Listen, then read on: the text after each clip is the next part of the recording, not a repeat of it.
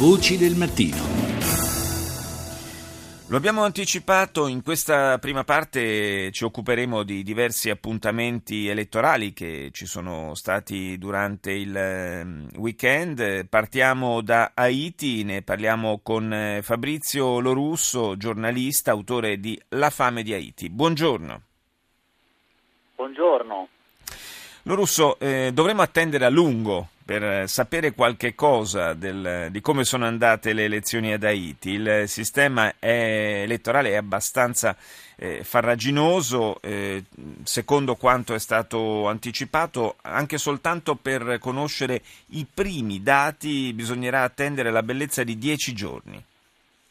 Sì, i risultati preliminari arriveranno eh, la prima settimana di novembre eh, proprio per le difficoltà tecniche eh, del Consiglio elettorale provvisorio, che è quest'organo appunto che si occupa delle elezioni ad Haiti, e per l'estrema incertezza quindi nel, nel, conoscere i risultati e difficoltà tecniche alle quali si sommano poi altri problemi, almeno nella giornata elettorale eh, del primo turno per le parlamentari in agosto eh, ci sono stati diversi morti, eh, scontri eh, per le strade e la sospensione del 25% dei seggi, quindi eh, praticamente un quarto state de- delle schede, no? dei-, dei, seggi sono stati bloccati. Ecco, nella giornata di domenica del 25 ottobre non ci sono stati incidenti di questo tipo,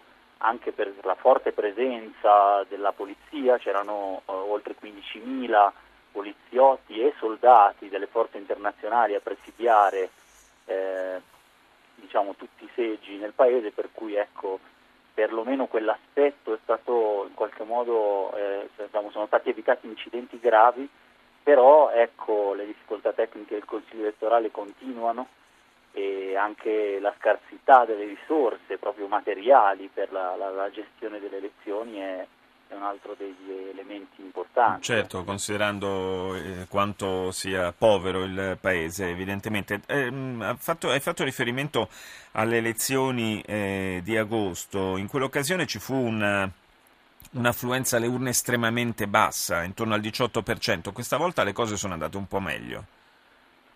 Sì, eh, si trattava ora di, eh, c'erano in gioco intanto le presidenziali che eh, storicamente hanno la, un'affluenza un po' più alta, anche se non si raggiungono i massimi delle prime elezioni, quelle del 90, le prime elezioni democratiche eh, ad Haiti, eh, in cui si raggiunse il 50%, nel 2010 si arrivò al 22%, che fu un altro minimo, ora ci si aspetta ecco, una, un leggero aumento rispetto a quella media eh, del 22%, quindi superiore anche a quelle eh, di agosto, perché comunque si tratta di elezioni presidenziali insieme a, a quelle di oltre eh, 100 comuni eh, dei governatori regionali, eccetera, quindi insomma c'erano, c'era un'unione certo. di vari fattori. Fra l'altro 54 candidati alla presidenza, evidentemente non tutti con, eh, con, le stesse possibilità di spuntarla, ma insomma